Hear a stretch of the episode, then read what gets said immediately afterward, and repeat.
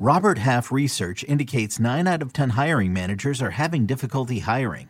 If you have open roles, chances are you're feeling this too. That's why you need Robert Half. Our specialized recruiting professionals engage with our proprietary AI to connect businesses of all sizes with highly skilled talent in finance and accounting, technology, marketing and creative, legal, and administrative and customer support. At Robert Half, we know talent. Visit RobertHalf.com today.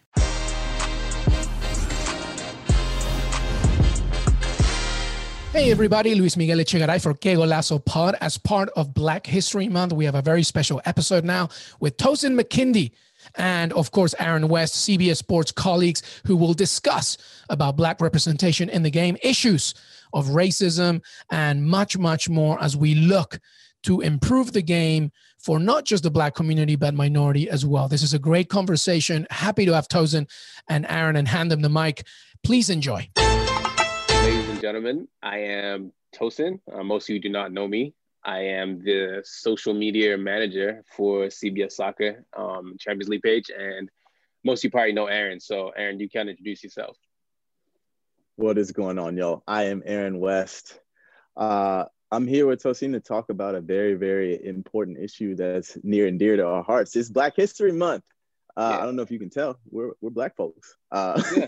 we, we, we've been in this sport for a while. So we, uh, we had the opportunity to kind of chat about this space, about being black in, in the sport of soccer, about the, the how things stand kind of in the world now. So I'm, I'm very, I'm very blessed and very excited to be able to have this opportunity. So, hey, good morning, man. Number one. yeah, good morning. That's the first thing, right? But uh, yeah. you know, like you said, we are black. Um, it could be racially ambiguous. I don't know. We might have to get a haircut like Travis Kelce. I'm openly black. I am openly black, bro. if that means anything. But not, my first question for you is just like, how did you get involved in the sport? Like, what made you really get into soccer? Because like, especially growing up in America, I think one of the biggest things is a lot of people don't realize like there are black people who love the sport and like are just insane. So how did you get into the sport?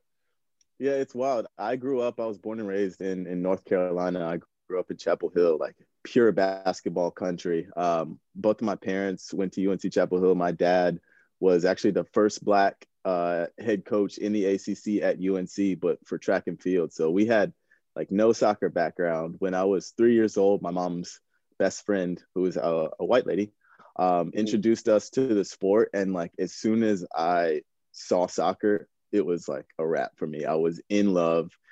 I fell in love immediately. Um, and we like we didn't have cable we were in chatham county north carolina like on this like right on the edge of chapel hill where it's like it's it's it's pretty southern yeah. uh it's like it's like baseball baseball basketball and football that's what people played nobody really played soccer nobody really knew about it but my parents did their best to educate themselves on the sport my mom's best friend like would would give us like highlight tapes and and like showed us magazines and that that's kind of where I, I got my introduction and it was Ajax highlight tapes that like got me into to really loving soccer and I saw I saw black faces and it was like wild to me to see like these young black dudes with like dreads at Ajax just like balling and it just made me like I I I fell in love with Ajax I fell in love with Holland um like the the colors the the black faces uh, just the the joy that I saw from black players um, just really just hooked me like immediately. And so that was kind of my introduction. It's it's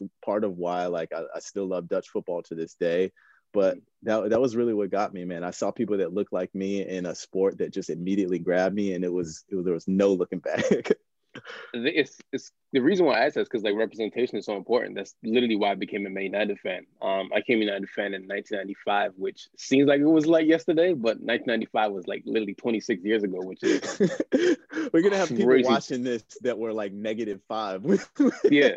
And if people born in 2000, like, what do you mean 1995? But yeah, I saw Andy Cole move to Man United, and then Paul Ince was still there at the time. And it's just like, oh, you see a black guy who's scoring all the goals for Man That is like that's who I want to be like growing up.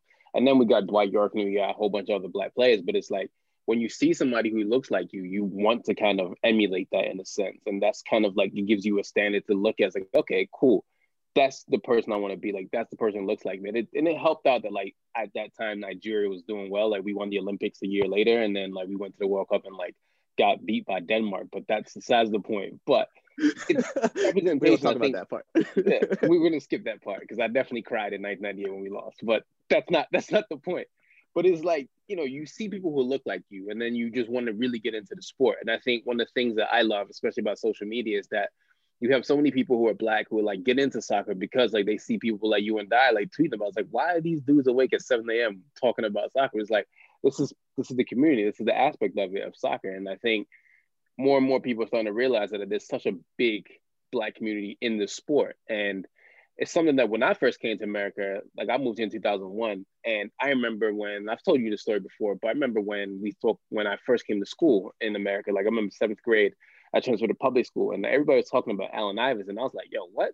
What are you talking about?" I was like, "Let's talk about David Beckham," and then like I was like, first of all, like I'm not gonna be the one like immigrant kid that's gonna get bullied with a British accent, so I had to learn about American sports. But you know, it goes back to what I'm saying. It's like you kind of have to see people who look like you in the sport and people really get it. And I feel like now we're starting to see more and more players who are like openly about like they don't care that like know, what the media is saying. Like you're seeing your Rashford, your Raheem Sterling, you know, your Lukaku's, your Kevin Prince Boateng's, like everybody like that's kind of making everybody realize like, oh, they look like me, they act like me, just they have a different accent and they speak maybe another language, you know. So yeah. yeah, I think we're in a we're in a really cool period where like the culture has kind of crossed over. Um, when I was coming up, when even you're younger than me, but when you were coming up, like soccer wasn't cool. It wasn't cool at all. Um, it just it like you wear a soccer jersey and you're getting fried up for it. Like it mm wasn't like a cool fashion piece. But now with with rappers wearing jerseys, with basketball players, with basketball specifically, I think has been such a big thing because there's so many foreign players, so many Europeans, so many guys who, who like grew up other places. Kobe grew up in Italy, so he loved the mm. game. Tim Duncan grew up playing. So there's so much crossover and and I honestly even similarities between the sports and just how they're viewed. Um, yeah. I think that that cultural crossover has been massive. The fashion crossover has been massive. The music crossover has been massive, uh, and it's it's become like cool. Soccer has become cool. Um, we see more and more black faces. We're we're in an era of of athlete empowerment.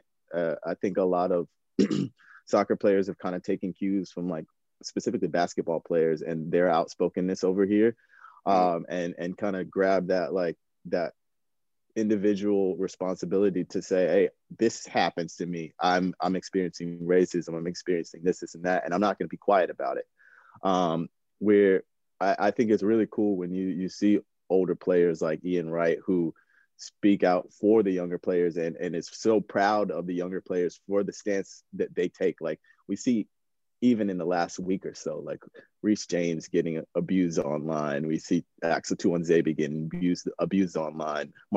Marcus Rashford's been catching it for forever. Paul Pogba's been yeah. catching it forever. But it, it's I think for especially for young black uh, athletes, men and women, uh, everyone. I, I think it's it's so dope to be able to see that these players not only get it done on the pitch, but they're getting it done off the pitch. Like Raheem yeah. Sterling and and uh, Marcus Rashford, especially. Like those guys, they're not only outspoken, but every week in and week out, they're, they're getting they're, they're getting the results. So I think that's so important, not just to be outspoken, but to also continue to show that like we we everyone feels like eh, it seems like they, they think you can't walk and, and chew gum at the same time. Like these guys have a lot of free time.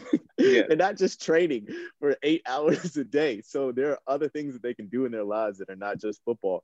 And so it, has been, especially like I'm not older, but like I'm an older guy when it comes to, to sports. Like when it comes to sports, I'm old. When it comes to social media, I'm old. So it's cool for me to see the younger generation that really cares and it will stick their neck out to to put themselves out there. Yeah. I want to touch on what you were saying about the um the crossover. Like I was like you see players like Lukaku in like a podcast with Josh Hart, and you're seeing like um why can't I remember his name from the Trail the Trailblazers? He's probably I'm gonna I'm gonna be so mad when I realize like I know his name. He wore full Man United tracksuit last week to his game.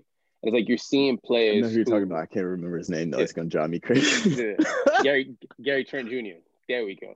Gary Trent Jr. were. And it's just like you're seeing like even NFL players like Christian McCaffrey, I remember a few years ago, he was with Bellerin. So you're seeing these, you know, the sport is becoming cool and you're starting to see more and more like black players like seeing themselves. And even like the even the even the players going overseas, like Mark McKenzie going to Belgium, you're starting to see people realize like, oh, there are Black Americans who are good at soccer. Because a lot of times, and I get it, like especially with Black Americans, they're like, you know, oh, there's not enough of us specifically. Like, yes, there's African players and there's you know Black European players, but there's none of us. But you're starting to see your Tyler Adams, your Weston McKennies, and you're starting to see these guys go overseas more and more, and they're like, oh wow, just like me. I mean, like you look at someone like Tim Weah, like I was making a joke like last year, like Tim Weah, like you could probably drop him off in the middle of Harlem and he look, you know, just like any other black dude. You drop him off in the middle of South London, he looks like any dude from South London. You look at someone, you drop him off in Paris, he looks just like anybody else in Paris. It's just like you're starting to see barriers broken down like before in the 80s and 90s and early 2000s you never see broken down before. Um, one thing I want to talk about was um, just like coaches and stuff. Like I think one of the things that you know if, we, if you want to kind of be a little bit more serious is like we haven't really seen too many black coaches at the top level. I mean i think the last time i saw like a black coach really like at the highest level coaching in the champions league was when i was a high school senior and that's 2008 and we're in 2021 that, that was frank rijkaard so that we don't see that anymore. We don't see black coaches getting these opportunities and like doing these things. Like even in the media perspective like it has changed. I think we're lucky we're in this society of like being online and we get to see people have their own independent podcasts and shows and there's too many to name, but there's a lot of people doing great independent things and that's helping out a lot. But it's like even in like regular media, we don't see enough of us. And like I think that's also part of a reason why like the conversation's a bit skewed and a little bit jarring. So yeah. Yeah, and it's and it's hard, especially when you are the only one or one of the only ones. It makes your job that much harder because you're not just doing your job. You're doing whether or not you want to. You're doing the job for hundreds and thousands of other people. So if you're a black manager, you're not just insert name. You're insert name plus thousands of names behind it. Mm-hmm. Uh, so it, it it's such a hard thing. It's for me. It it was coming up playing soccer, even in North Carolina, like I I had the the massive benefit to have my, my first select coach was a black man. Uh, and like that was wildly unusual and mm-hmm. it was um, it was just a huge help for me mentally emotionally like every time i went to training i, I had a black man as my coach um, i saw a black man coaching i for a while i wanted to be a coach um, i realized that i don't like to be outside and i don't have any patience so two those two things made it so I probably wasn't gonna be a coach, but like yeah. just seeing that I had a black coach, I was like, oh, I can do this. Um, mm. and and that's that's what representation is. I don't have to explain what representation is, but it's like seeing someone in a position, oh, I can do this. Oh, I'm not the only one. Uh, we spe- specifically with coaching, we have such a long way to go. Um. I, I think upper management and coaching across a lot of sports. It's it's a huge issue. Uh, I, I do. I think the more we start to see players trusted with, and I say trusted, trusted with important positions, like we're seeing more black center mids. Uh, we're seeing more black captains. We're seeing more black center backs. We're seeing not just like stick them on the outside and let them run, stick them on the wing, let them run, stick them up front, let them run. It's mm.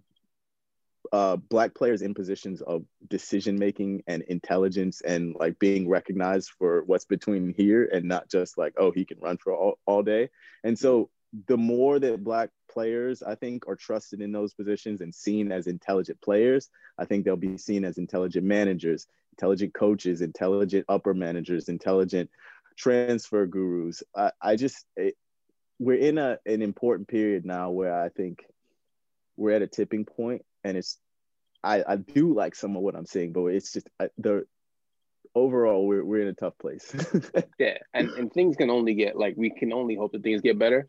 Um, and it is frustrating though because it's like we don't really see too many of us like especially in the media aspect. Like I think that's one thing that like kind of like frustrates me a little bit is like you look at the you, there's so much opportunity to like make these to make these cultural connections but like you don't really see it too much and i do once again have to shout out to everybody who's doing their own independent projects because that is helping a ton like you're seeing like i remember i was talking to mel d cole when he was interviewing um oh my god i'm about to age myself he interviewed patrick Kluivert's son and he was telling um justin like how he's the same age as Patrick. And Justin was looking like confused, but it's like Justin kind of felt a lot comfortable talking to Mel D. Cole. It's like, you you'll see a lot more with the players when like you know you speak to them. I'm sure you you experience that too interviewing players. Like they probably open up to you a lot more, knowing that like oh he looks like me and like he probably understands what I'm you know what I'm going through over here. Like something like Jadon Sancho for example. Like I remember when you were speaking to Jadon about his barber and like he was just like yeah I don't trust anybody out here with my hair. I'd much rather go back to England. Like I'm living in Germany. I'd much rather go back to England. And it's like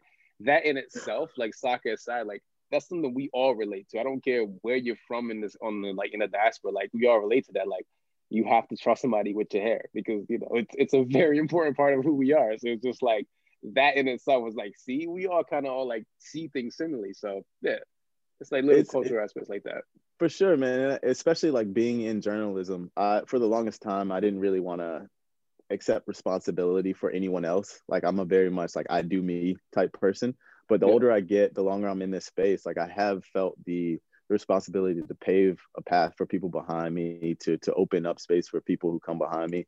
And like I feel I feel responsible and I I actually I enjoy the role that I'm playing right now to be able to kind of open up the the door for different types of journal journalism. Like to talk to Jadon Sancho about getting his haircut, to like juggle with a player and, and interview them, like to hang out with players and not like not necessarily just be so stiff that mm. that's that's how journalism has been for the longest time, just so very formal.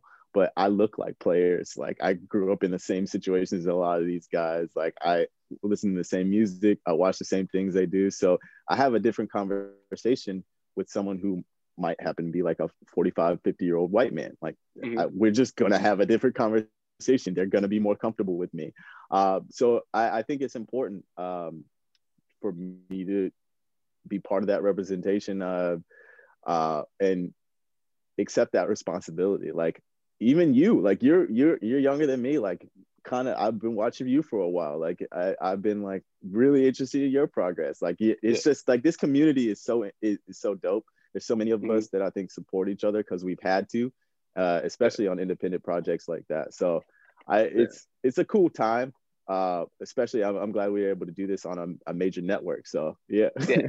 it's amazing that like we are given this opportunity because it's it's nice to talk about soccer and talk about things that like we don't get to see all the time. I know we make jokes about all the time, but like the racism in the sport, it's like make fun of PMP all the time because it's just like you know, like you're not gonna just say, "Oh, this player is just fast, put him on the wing," because we all had the experience. Like I always say all the time, if you're if you're young and black and you play soccer, you've had to like your coach is throwing you on the wings, not because you're not because like that's where you're good. It's because you're faster and you're gonna go do that. So it's just like we all kind of, you know, we all have these experiences. And like even my journey into it, like I didn't want to be front facing on camera ever. Like that's something I know. I was like, I'd never want to do that. And then like it's nice though because it's like you really get to bring out your personality and like see things from a different perspective. It's like, especially being American, like I think one of the things is people don't really think that there's too many American people that really like soccer, let alone like Black American people. It's just like, no, no, no. There's a whole community of us who like we're awake on Saturdays at 7 a.m. Like I was watching Arsenal Aston Villa on Saturday at 7:30 in the morning. Why? It's not even my team, but because that's just what we do.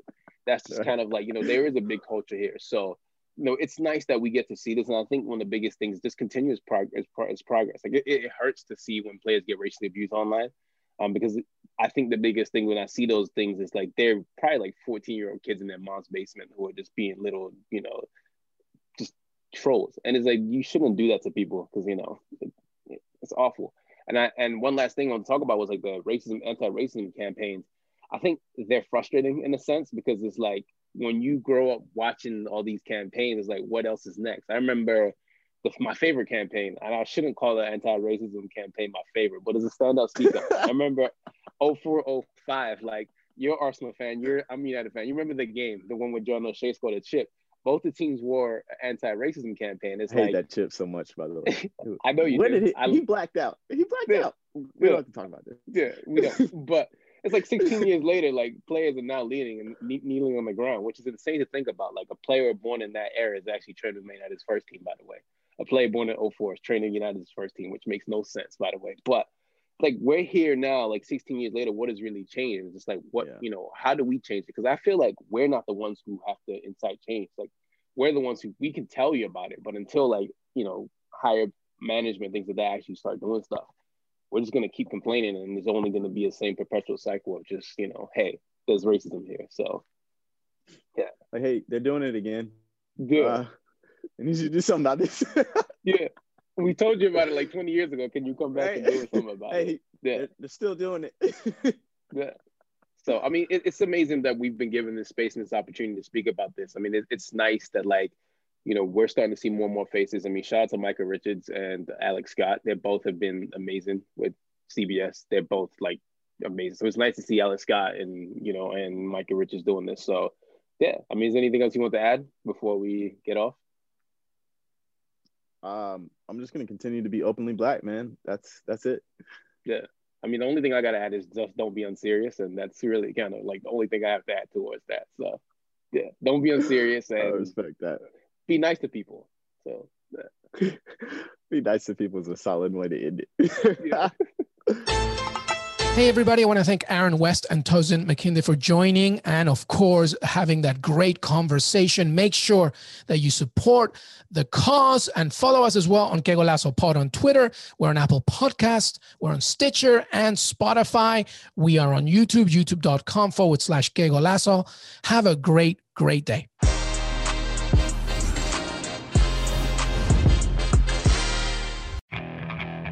Okay, picture this. It's Friday afternoon when a thought hits you. I can waste another weekend doing the same old whatever, or I can conquer it. I can hop into my all new Hyundai Santa Fe and hit the road. Any road. The steeper, the better. Because my all new Santa Fe is available with HTRAC, all wheel drive, so I can hit the trail without a worry in the world. Heck, with three rows and best in class rear cargo space, I can pack the whole family in with all our gear. We've got available dual wireless charging for our phones, so we'll never lose touch with civilization, and we won't lose touch with the primordial power of Mother Earth. So, which is it? Waste the weekend or do something a little more epic? And conquer it in the all new Hyundai Santa Fe. Visit HyundaiUSA.com or call 562-314-4603 for more details. Hyundai, there's joy in every journey.